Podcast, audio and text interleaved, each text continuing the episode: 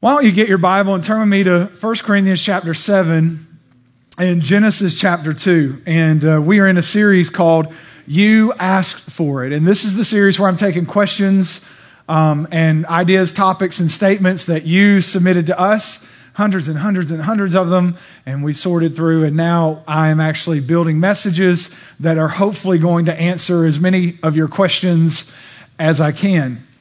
And so we have already talked about some, some, some good topics that need to be talked about. And today I'm going to be talking about Christians and sex. Christians and sex. And I made the other services swear that they wouldn't put anything on social media so that you were not uh, prepared for our time together this morning. And so, um, but I want to talk about this. Most of the questions a large part, probably a majority of questions we had were about uh, divorce, remarriage, marriage, relationships, and sex and sexuality. And I don't know that that really shocks me if you just watch TV or the news. I don't know that that should really be that shocking, but I think it's very important that we have uh, we, that we understand the Bible speaks to all the issues of life, and that we have a biblical worldview. I think that's what's really um, in debate nowadays is that God's word is sure and it's true and it speaks to the issues of life. And we need to know, especially as believers, we need to know what the Word of God says concerning these issues. And I, I think I've, for me, I've noticed that even in the church, um, there's confusion. And there was confusion in the New Testament. In fact, uh, when you look at 1 Corinthians chapter 7, it says this, verse 1, it says, now, regarding the questions you asked in your letter. And so I just want to say real quickly, because, you know, if, if people say, well, you know, um, for the pastor to ask the, the people for ideas, for topics, that's not very spiritual. That's not led of the Holy Spirit. Well, then you need to know that's how most of the New Testament was written. and so it may not be inspiration to you, but it was inspiration enough to God and the Holy Spirit because even the letters of 1st and 2nd Corinthians are all about Paul answering questions that the church that he had helped start asked him. Many times Jesus was answering questions. So really what we're doing is, is exactly what they did in biblical times times. And so, and so now it says, now regarding the questions you ask in your letter. It says, yes, it is good to abstain from sexual relations. Uh, time out. You need to know Paul was single. Some of you will get that this afternoon. But, anyways, uh, verse 2 says, But because there is so much sexual immorality, it must be in America. Uh, because there's so much sexual immorality, each man should have his own wife and each woman should have her own husband. The husband should fulfill his wife's sexual needs and his wife should fulfill her husband's sexual needs. Time out. Let me just speak to this really quickly for married couples.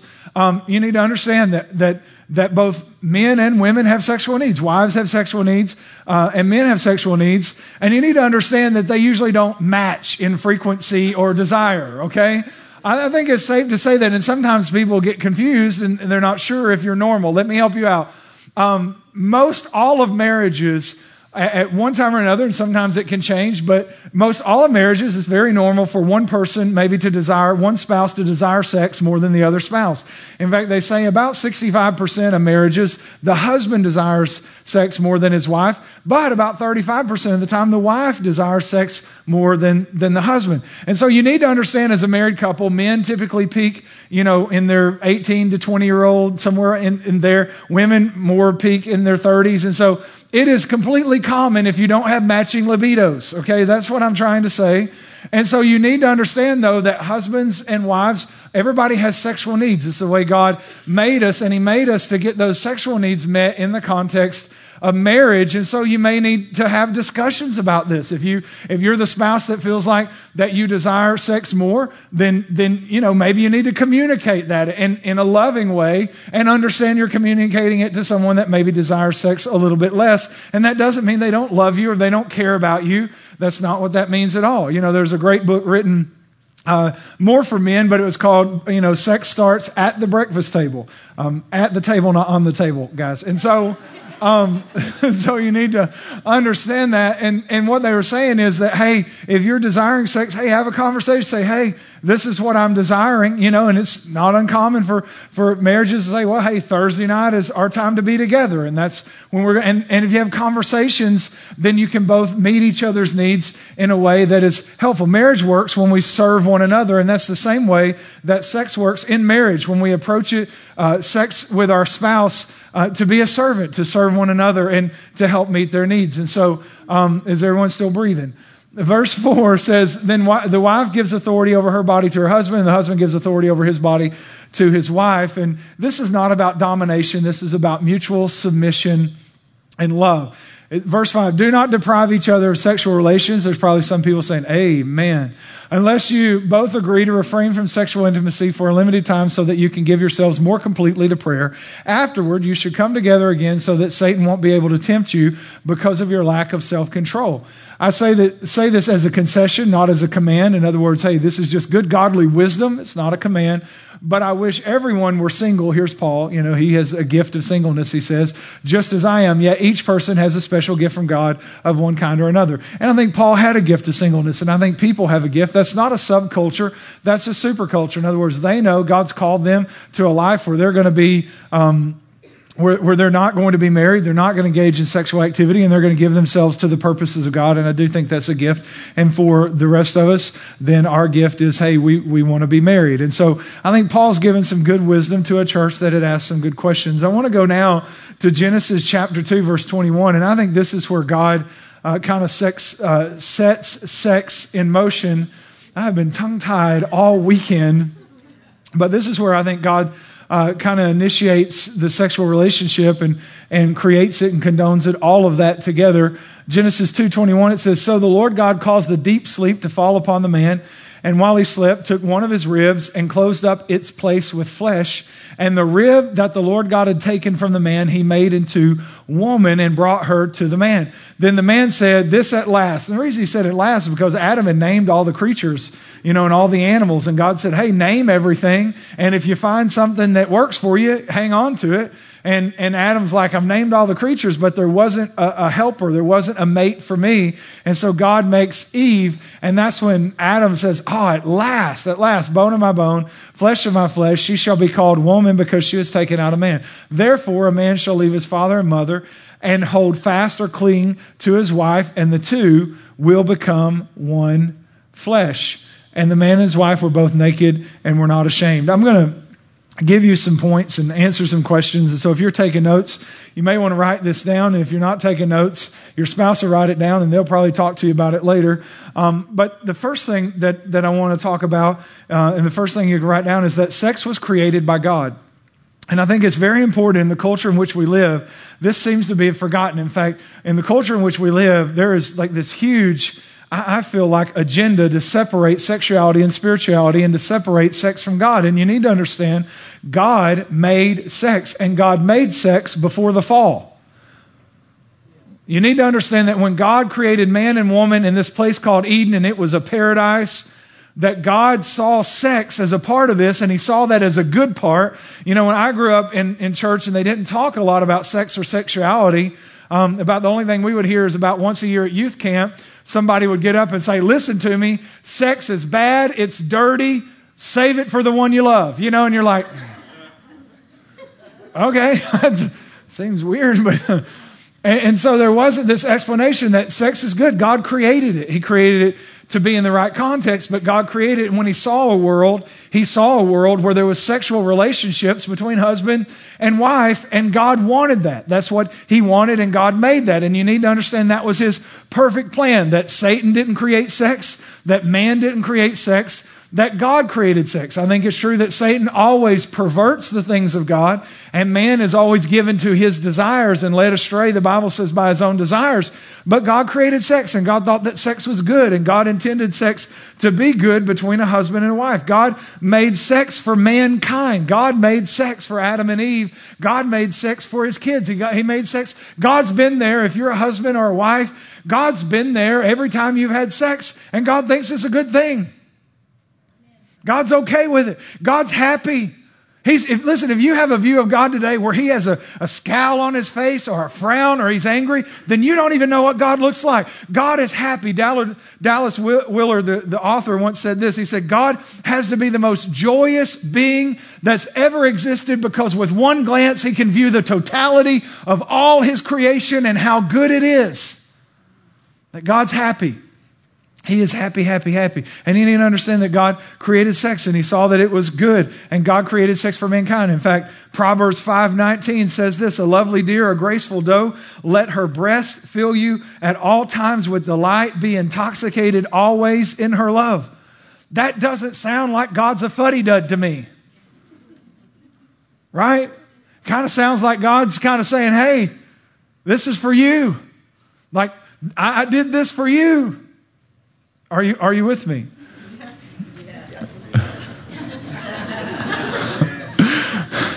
F, oh my God, what's that boy talking about?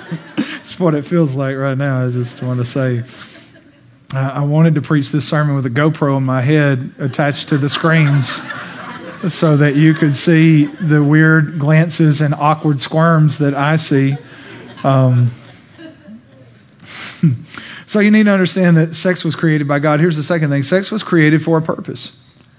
It was created for a purpose. Genesis 2:24 it says, you know, the husband a man will leave his father and mother and, hold fast to his wife. Watch this. It says and and they will become one flesh. That's a, a direct reference to sex. They will become one flesh. Sex is how you become one. That that is the reference uh, there. And so you need to understand that God made sex on purpose for a purpose. In fact, I'll give you three purposes for sex Three reasons God made sex. Number one is bonding. God made sex to bond a husband and a wife. That's how they become. Listen, when, when you get married, you stand before God at an altar and you make a covenant. And that covenant is not what makes you one. That covenant is the commitment to hold sacred this relationship. But it's the consummation that causes you to become one. Sex is what knits you together, not the altar. The altar is where you stand before God and say, hey, we're going to treat this sacred and we're in a covenant with each other. And then now we're going to the wedding bed. And this is where we're going to become one. You, you need to understand that that's, that's the order that God has prescribed. And so sex was created to bond us together. When, when a husband and wife are together skin to skin, there are bonding hormones and chemicals in their bodies that are released. For women, it's more the oxytocin. For men, it's more the vasopressin.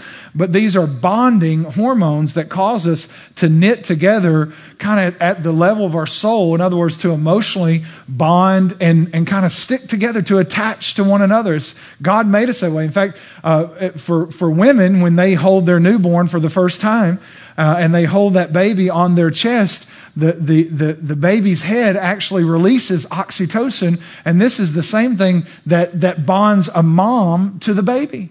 This is why women can, can, can just go through childbirth, which I've never gone through, but Julie has, but I've never gone through it, but it's, it's not the, the most pain free experience. And they can go through childbirth, and, and if it were a guy, we'd be like, I'm out on this deal. Like, I will never, like the reason guys don't have babies because the first guy that had a baby would go to the golf course and tell all the guys how bad it was. They'd be like, I ain't doing that. but women can have a baby and then they, they get that oxytocin from that baby and it causes them to forget the pain and to bond with the baby. They think, well, I could do this again. Man, this baby's just so sweet and so kind and so wonderful. And so, so God created sex and He created it with these chemicals and hormones that are released uh, so that so that we bond. Whatever we're beholding at the moment of sexual release, we attach to, bond to, and crave. It's the way, it's the way that God made us. And so you need to understand that that attachment and that bonding is spirit, soul, and body, not just body. And this is where culture has it wrong because they teach sex or, or they, they make it seem like sex is just about your body and, and, and you can have casual sex and a friend with a benefit and all these other things where it's, well, we're bored, we're friends, we're not really committed, don't need to be committed. Hey, but we can both feel better. And, and so you have these casual encounters because culture has convinced us that sex is just an act of the body, but God designed sex, not culture. God created sex and God has the owner's manual of how it works and what it's for. And listen, I'll tell you one of my pet peeves as a pastor living in the culture in which we live. is it amazes me how many people think they know more than God when God created everything. And, and I'll just even limit that. How many believers think they know more than God and God created everything? Right? And, and so God has the owner's manual. He knows, he knows how it works. Paul said this, 1 Corinthians 6.16. He says, there is more to sex than mere skin on skin. Watch this. Sex is as much spiritual mystery as physical fact. As written in Scripture, the two will become one. Do you see what he's saying? He said, hey, sex involves your spirit. Uh, Pastor Jimmy Evans from Marriage Today says it this way He says, Your sexual organs are connected to your spirit, and you can't disconnect them. They, they it, it's the way God made it. it. This is about bonding, and God made husband and wife to be able to bond together, and sex was the act that help them bond together or causes them to bond together. And so sex is more about spirit and about soul than just about body, and you can't change it because it's the way that God made it.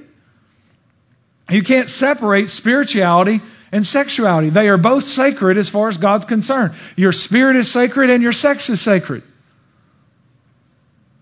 And you can't separate the two. In fact, the verse we just read, I'll read it in a different version because Paul was talking to the Corinthians, and the Corinthians had some sexual issues. You know what I'm saying? Like if you like, well, for instance, the Corinthians had in leadership uh, a young man who was sleeping with his uh, with his stepmother, and and Paul had to say, "Hey, we can't do that. Be in church leadership." so they had some issues the two biggest problems with the Corinthian church was materialism and sexual, sexuality. Hmm, sounds like America. So, so Paul writes this, and, and here was one of the problems is people were on their way to church and they would sleep with a temple prostitute and then go to worship.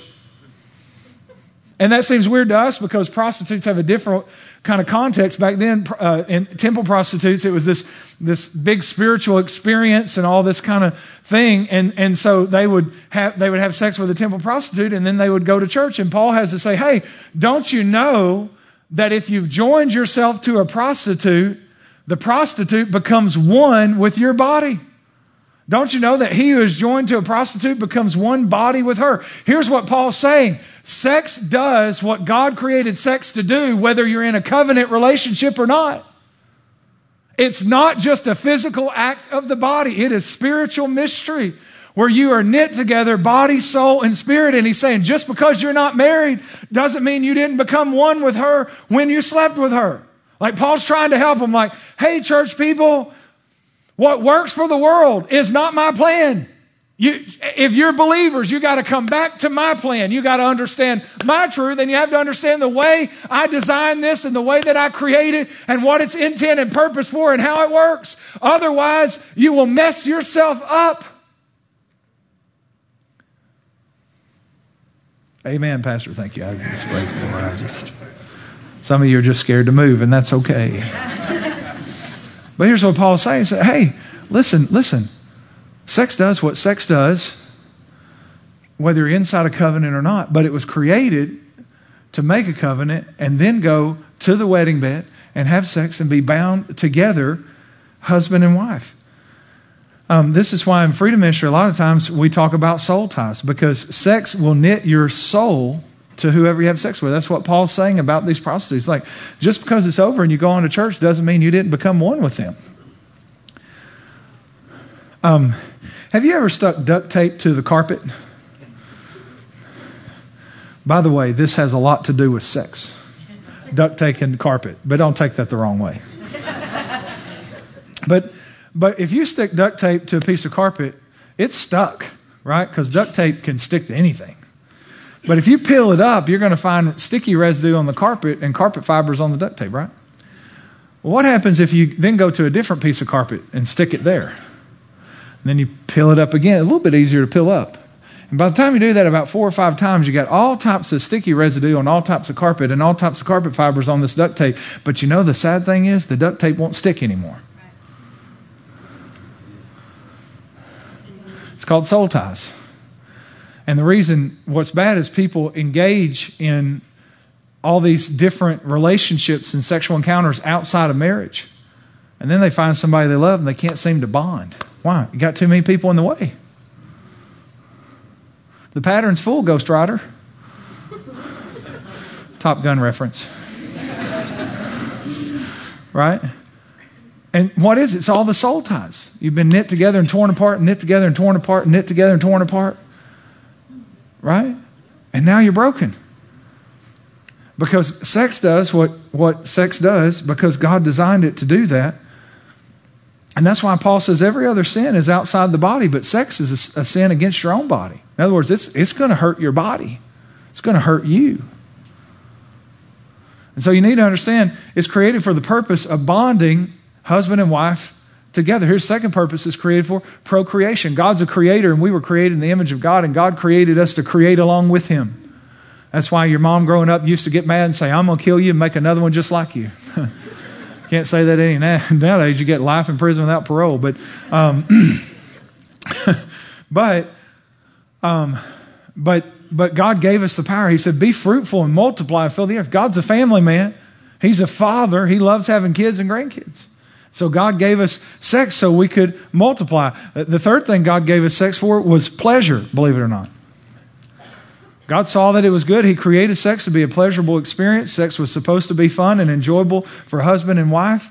It wasn't just for the idea of procreation, wasn't just for the concept of bonding, but it was also supposed to be uh, pleasurable. In fact, Song of Solomon 4:16 says, "Awake north wind, come south wind, blow on my garden, that its fragrance may spread everywhere. Let my beloved come into his garden and taste its choicest fruits."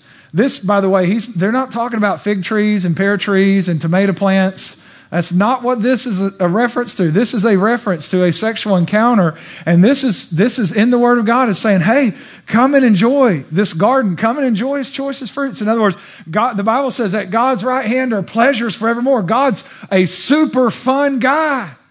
He's fun to hang out with, and He's created a lot of fun stuff for us. And it's no different when it comes to sex, that God created sex to be fun and enjoyable and pleasurable. But the enemy works so hard to convince us that Christian sex, in other words, sex between a couple that are in a covenant, is boring and no fun. It's a, it's a missionary style uh, uh, encounter about once every other month, and that's about it. Dear God, Ethel, what did he just say? And so the enemy works really hard to convince us that, that, that for Christians, sex isn't fun. He says, hey, if you want to have fun sex, if you want to have good sex, you got to come to my side of town. You got to, you got, you can't do that inside. Like that's boring. That's archaic. One man committed to one woman and them having sex. Like you only want to have sex with one person the rest of your life? And he will convince people, and he's doing such a great job of it. Um, I'll give you one of the questions I was asked uh, in this series, and I'm just going to repeat the questions it was asked to me so that you'll know I didn't make it up.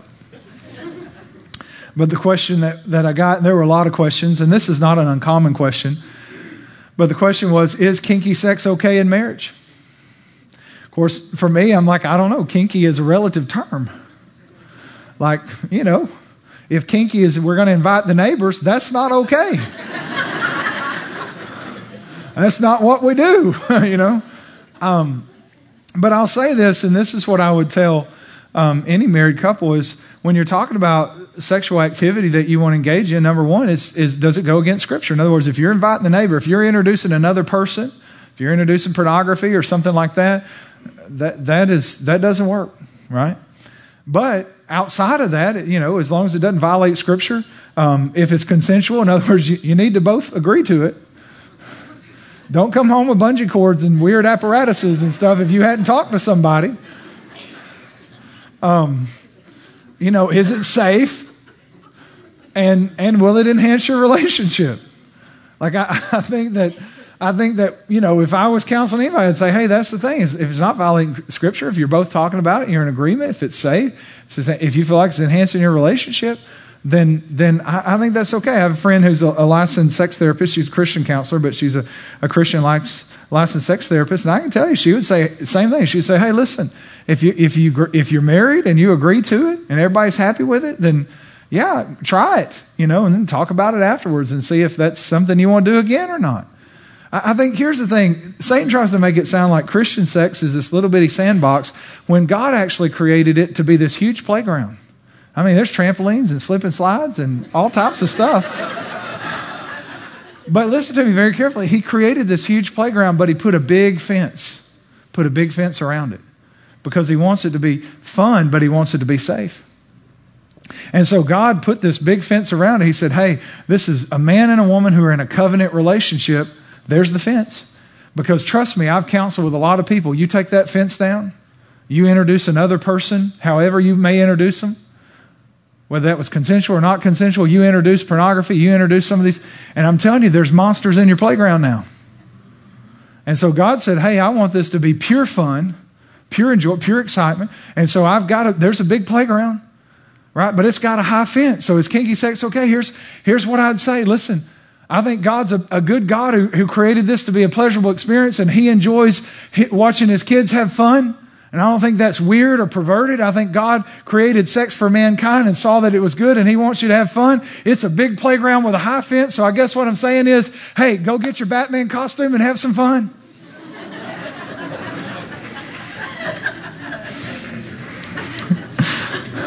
so, so sex was created by God, and sex was created for the purpose, for the purpose of bonding and for the purpose of procreation, but for the purpose of, of pleasure. And here's the last thing sex was created only for marriage. It was created, listen to me very carefully. Um, the Bible is, is clear on this. God is clear on this. God, God said it this way He said, Therefore, a man will leave his father and mother and hold fast to his wife and the two will become one flesh. God created God created sex, but he created it just for marriage because that's where listen to me very carefully. The only place sex will not perpetuate brokenness is in the covenant of marriage. I can tell you this as a pastor who's counseled many people.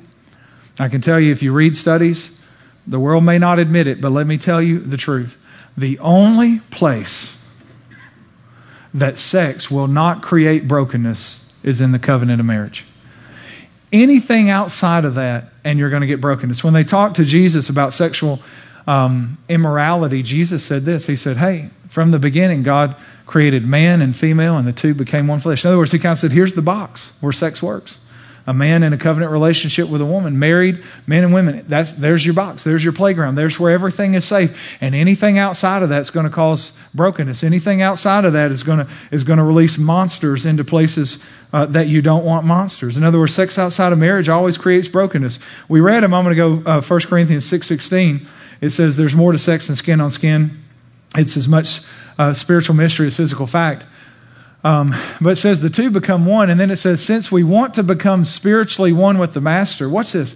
We must not pursue the kind of sex that avoids commitment and intimacy. Why not? Why wouldn't we pursue the kind of sex that avoids commitment and intimacy? Because it leaves us more lonely than ever.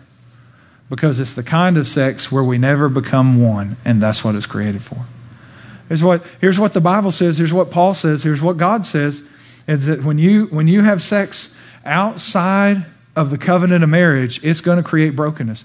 In fact, you know, we're talking about uh, what, what, what science tells us. This is not even the Bible, but science tells us this. I mean, it's what, the way God created. But the, it, it, says at the, at the point of sexual release, whatever you're beholding is what you attach to, bond to, and crave. That, that's the way that God made sex. And so there's this emotional learning and this emotional connect, connection that you get through having sex with each other. And that's important because that happens even if you're not married. In fact, here's research from a secular study.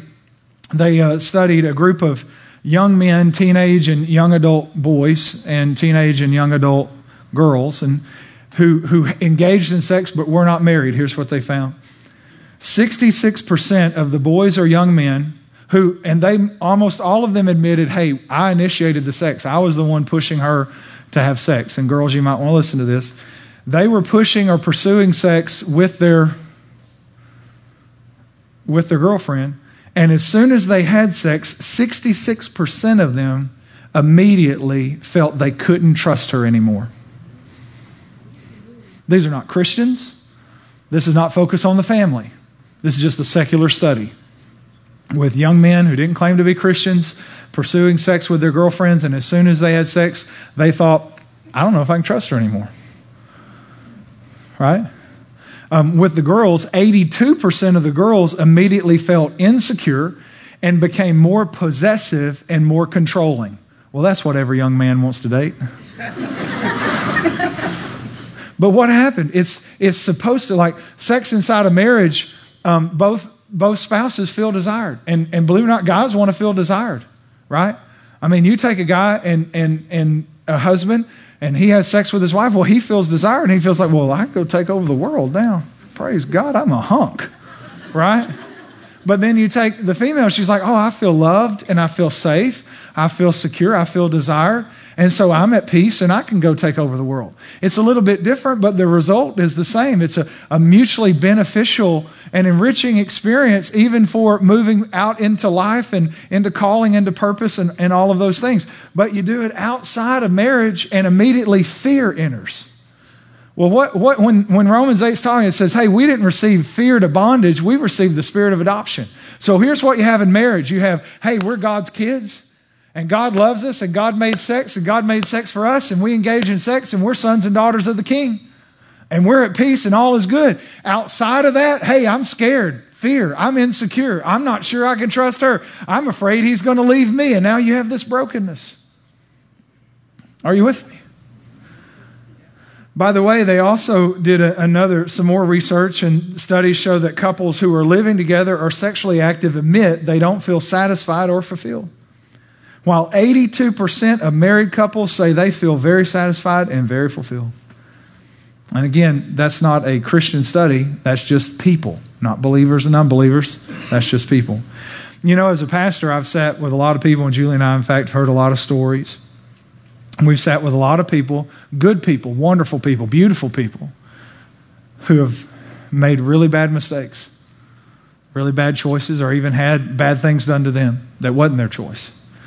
And, and I can tell you things that I have never heard. I've pastored teenagers, I've pastored single adults, and, and I've pastored, been associate pastor, and been a senior pastor. I can tell you in all those experiences, let me give you some things that I have never heard anyone say. I have never heard anyone say, I'm really glad I had that one night stand.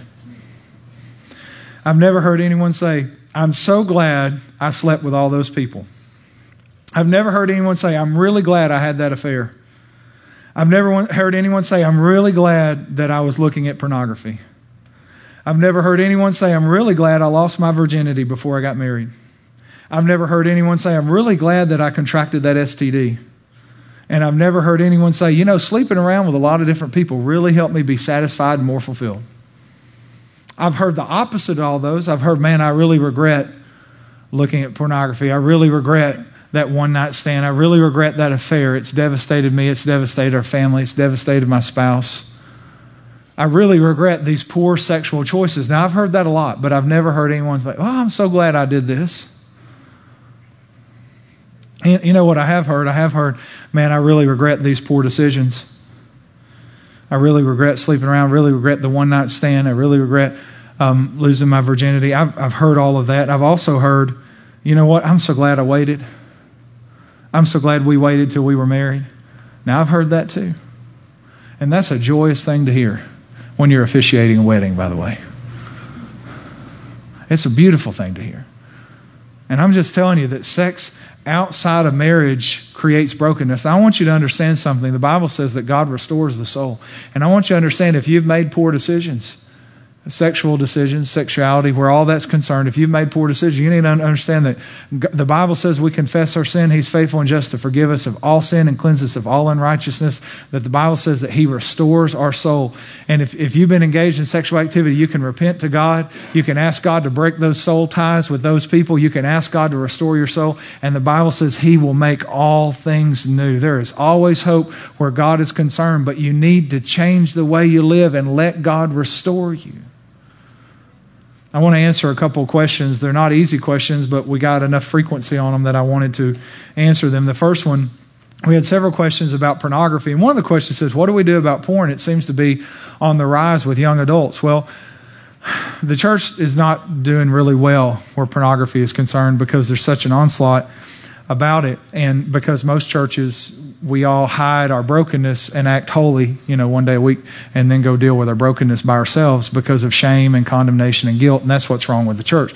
The church should be the place where you walk in and say, man, I'm screwed up. Me too. Praise God. Let's win together.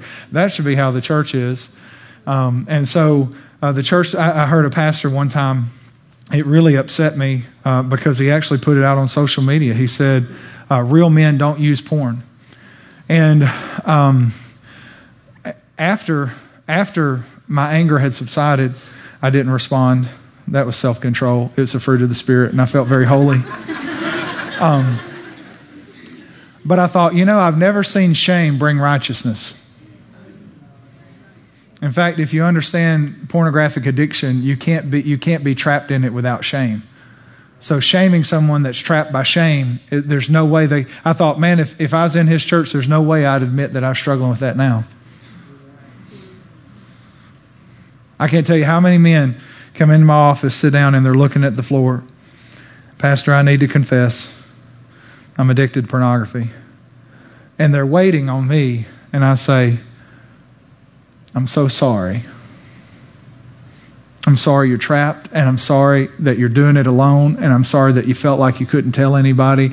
And you need to know that this church is going to help you win. God's not scared of pornography addiction. I'm not scared of pornography addiction, and you can and you will win. And I'll help you. And that's the way the church is supposed to be. Uh, and so I just want to say, people say, well, it's on a rise with the teenagers. Uh, pornographic addiction is the fastest growing addiction among sen- senior citizens. So it's not just young people. And the problem is now is you know back back in the day there was you know like pornographic magazines or videos and they weren't they weren't easy to get. But now we put it in everybody's hand. You don't have to be legal age to have pornography. We'll just put it in your hand. Isn't that kind of interesting? You got to be a certain age to buy a pornographic magazine at a gas station, but we don't mind putting it in your hand.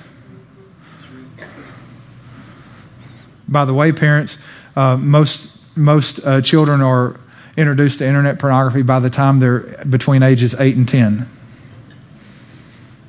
You know, about the time we buy them a phone, give them a tablet, give them an iPod. And so you need to, as a family, probably figure out what your strategy is for keeping your family safe. I remember it's a couple years ago with my youngest son, I had a conversation with him because you can have age appropriate conversations. And it's fun to have them before there's shame, before they really think, oh, this stuff we don't talk about. Because when they're younger, they'll just tell you anything. And, and I remember pulling him aside and said, hey, buddy, you know, you're going to be going to school, and I know kids have devices and stuff. And I just want you to know that, you know, the way God intended is that, that God didn't ever want us to see anyone without clothes on except the person we married. That's, that was God's perfect plan, and that's what keeps it the way God wants it. And, and when we see people without clothes on that we're not married to, it, it really hurts us, and it hurts God, and it can hurt them. And I said, So if someone tries to show you an image, you can just tell them, No, dad's already told you all about it. But if you're curious about anything, I want you to come and talk to me. In fact, if anybody tries to show you an image, or if you see an image, or you find an image accidentally, I want you to come talk to dad about it uh, so that I can help you understand, so that, so that dad can lead you in the right way. And from time to time, I'll check in with, Hey, you seen anything? Anybody try? No, dad, I'm good. Now, the conversation gets different as you grow up, but uh, by the way, there's accountability software our family uses it. It's called Accountable2You. It's $9 a month for every device in your family. And it's not a filtering system. Filters are good, sometimes they fail, but uh, it's a system that, that logs all the activity. If there's anything questionable, it sends a, a text message to the parent. And uh, in fact, I, I, use it myself. There's a pastor friend of mine that's one, that's my partner on it. And the other day, he called me laughing. I said, "What is it?" He said, uh, "Well, apparently you're buying ammunition." And I said, "Yeah, why?" And he said, "Well, because there's an ammunition called Hornady." And he, he laughed. He said, I got a text. And he said, So I pulled up what you were doing. He's like, Oh, he's just buying ammunition, you know, but it was Hornady ammunition. And so it tagged it. But, anyways, it, it keeps you safe. Here, here's, what, here's what we need to understand is that God created sex, and sex is a huge chemical reaction in our bodies. Like we, we, we start off with these kind of natural opiates, these natural drugs of dopamine, like the excitement of, hey, we're going to have sex. And, and, and as things get going, we're getting these dopamine releases. And that's, I mean, it's a drug, essentially. Uh, that's why pornography addiction is so dangerous. The drug's inside of you. It's a process addiction. Pornography addiction is not about sexual organs, it's about the brain. All sexual addiction is a brain issue not a sex issue. People don't know this, and that's why the church has done a bad job.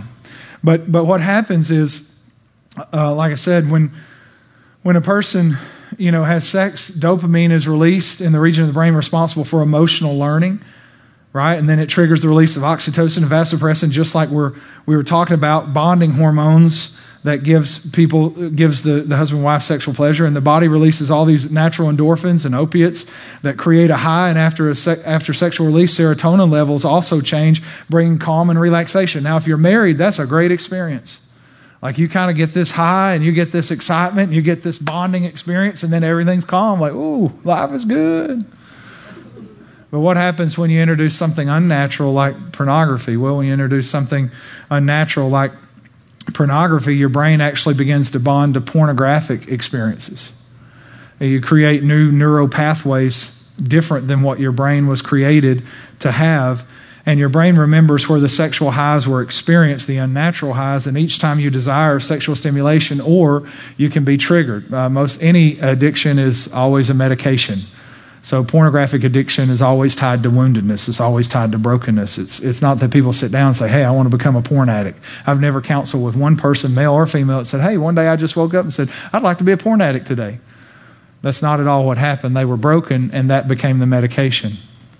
And so, um, so, so what happens is each time you are triggered or, or, or stimulated, you're drawn back now to a pornographic experience and it gives the brain an unnatural high. You know, used to back in the day, somebody had to find a magazine or something like that. Now, um, there's as many images as fast as you can click right in your hand. And the problem is, with every click, there's a new dopamine shot. By the way, this is why you actually get addicted to social media and tech. Do you know just getting a text message gives you a shot of dopamine in your brain? When people say, man, they're, they're talking now about kids being addicted, they are addicted to their phones. Every time they get a text, every time somebody likes a tweet, every time it pops up and says so and so commented, it's a dopamine hit to the brain. It's a drug, right? So that's why we tweet more. That's why I'm not tweeting. like, I don't want to be addicted. So, um, but you need to understand that. And so the problem is, as fast as you click, you get dopamine shots, and what happens is you actually fatigue your brain. You wear it, it like gets tired. By the way, they did a research study with lab rats, and dopamine was the reward for behavior. And so if they hit a certain button, they got a shot of dopamine, but they had other buttons that gave them certain things. And all the rats overdosed. They killed themselves with dopamine because it's that powerful. And it's inside of you, it's there. It's the way God intended. God made it for a particular purpose. And so what happens is you fatigue your brain, and then the, the experience you had last time is not enough to get the same high, and you have to increase, whether it's the time or the novelty or the idea. And that's why people a lot of times then will move from pornographic addiction into sexual addiction because they can't get high anymore with pornography. And now they've got to find something else to get that same high. It's a, it's a really it's a really dangerous thing. By the way, this is why now there's a, a rising up an issue, if you will. There's an issue of erectile dysfunction with young adult men. And a lot of them are getting married and finding out, oh, it doesn't work because they've, so, they've been involved in so much pornographic addiction and their brain has been rewired that now when you give them what God wanted them to have, it's not stimulating enough to actually excite them, to get the dopamine levels and all moving, get all the chemicals working in their body. Uh, I want to show you a picture. This is a picture just so you understand. Here's a brain with normal activity. In the middle, you know, people say don't do drugs. This is a brain on heroin. You can see the holes in the prefrontal cortex. But right next to it is a brain of someone addicted to pornography.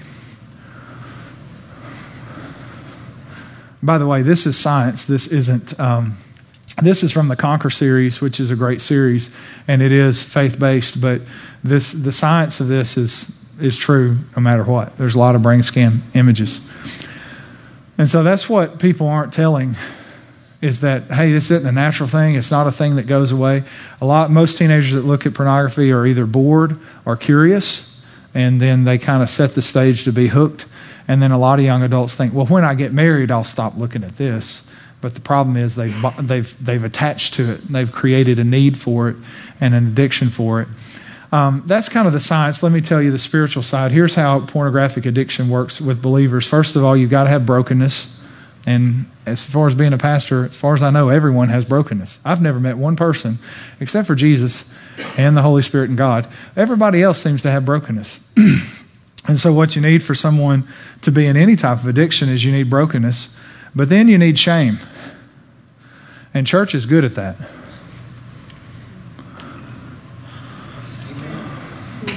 We don't want to own it today, right? Church is real good about, hey, hide, you better hide your stuff. If people found out what's really going on, you know, they'd kick you out. They wouldn't be able to help you. So you need wounding and shame and a denial structure. That's what you need to be in bondage. So you need brokenness and a medication and a shame and a, and a, and a denial structure. And that's what it takes. That's why now, uh, by the way, they say about 68% of men Christian men struggle with pornography, about 39% of Christian women struggle with pornography, and about 51% of Christian pastors struggle with pornography. And as church, we don't speak to it. Just well, don't don't ask, don't tell. You know, get married. Somehow it all fixes itself. It just doesn't work that way. Here, here's what I want you to know is that freedom comes, and here's what freedom takes. First of all, you got to break the denial structure. And most of the time, for a lot of people, it's admitting, I'm not in control. This is why I tell guys, well, I'm not addicted. Okay, we'll go a year without it. Because, see, I'm not addicted to nicotine. I can go, I don't know, I've gone the last, God, I don't know. I think I tried to smoke a cigarette one time when I was 15. So I've gone, you know, whatever that is, about 25 years without it. That's how I know I'm not addicted to nicotine. Right? not addicted to heroin, you know, and never even had it. So, you know, I'm pretty sure I'm clear on that one. So, you know, um, when when you're talking about addiction, to break the denial structure, first you have to be honest with yourself. Say, you know what, can I go without this? Like, can I just stop it? Because you can just stop it, stop it. Right? And if you can't just stop it, then you know you have a problem. So you have to break down the denial structure.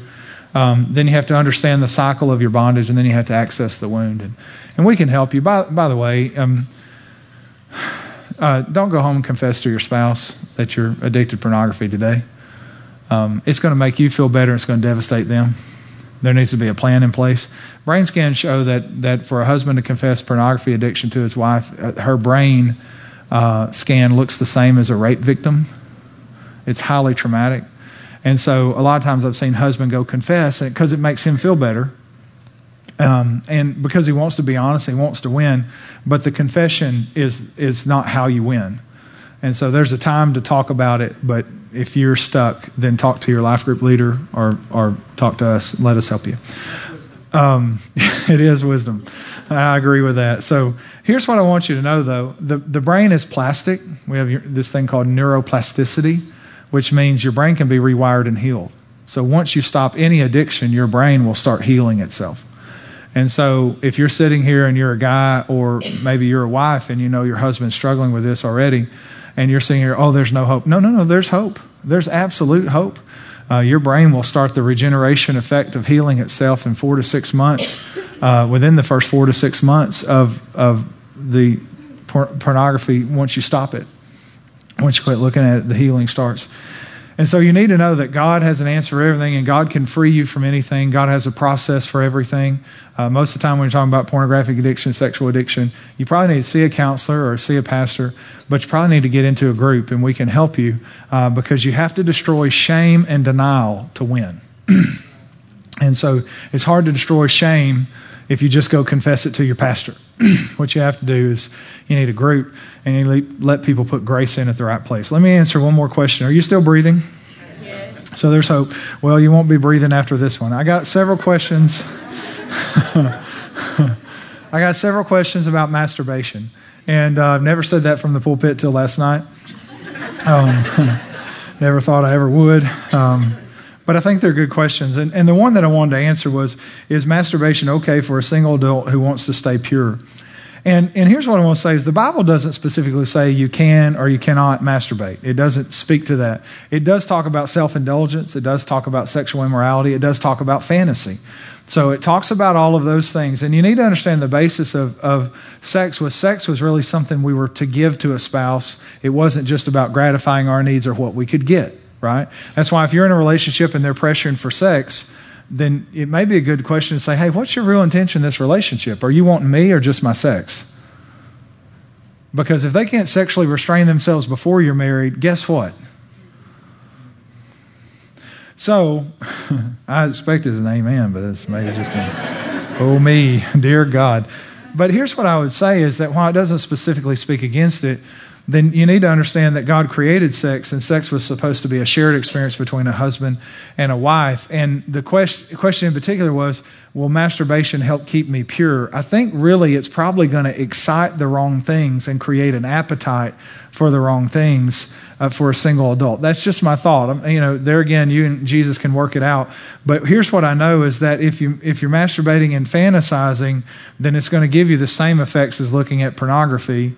It's going to give you a little bit of a high, whatever fantasy it is that you use or that you have in your mind. And it may actually drive, drive you into pornographic addiction because eventually fantasy won't be enough. I need to see an actual image, and then maybe that won't be enough, and they go to something else and something else. And so I think you have to be very safe with that. The question I would ask is why are you masturbating? Like, why? Um, what's going on in your life? Are you stressed out? Are you triggered? Are you upset? Are you angry? Are you mad? Are you lonely? Are you depressed? I mean, wh- what is driving that? Because typically, when you have that type of behavior or something like that, maybe something's driving it. And that's the question I would ask: Is something driving that behavior? And if something's driving that behavior, then I would start trying to figure out what's driving the behavior. You know, most of the time when you're dealing with someone, if they're acting out sexually or acting out uh, with pornography or something like that, uh, usually there's a trigger. And, like, for instance, if you're dealing with, most of the time with Christians, who are struggling with pornography, there's a binge and purge cycle. Uh, because of the shame and because they're really trying. So they don't. So what happens is they they they they crash. They look at pornography. Maybe it's a day. Maybe it's two days. Maybe they struggle with it all week. And they're like, by God, I'm going to win. And they may go a month, you know, two weeks, three weeks, something like that. So it's a binge and then a purge. And then what happens? They get triggered and they fall right back into it. But they don't know they're being triggered. And the trigger point is usually about two weeks before the crash. And so if you keep crashing, go back two weeks and see what happened, and you're probably going to find a stressor of some sort. And the stressor is what hit the wounded place in your life, and then you started wrestling with the woundedness, and then you needed the medication. That would be with any addiction, by the way. Are you still breathing? Here's the thing God designed sex, He said it's good, right? Has a lot of great purposes. Really only works inside a marriage. In fact, it only works inside a marriage but inside a marriage, put on your superhero costume and have some fun. Amen? Why don't you stand with me?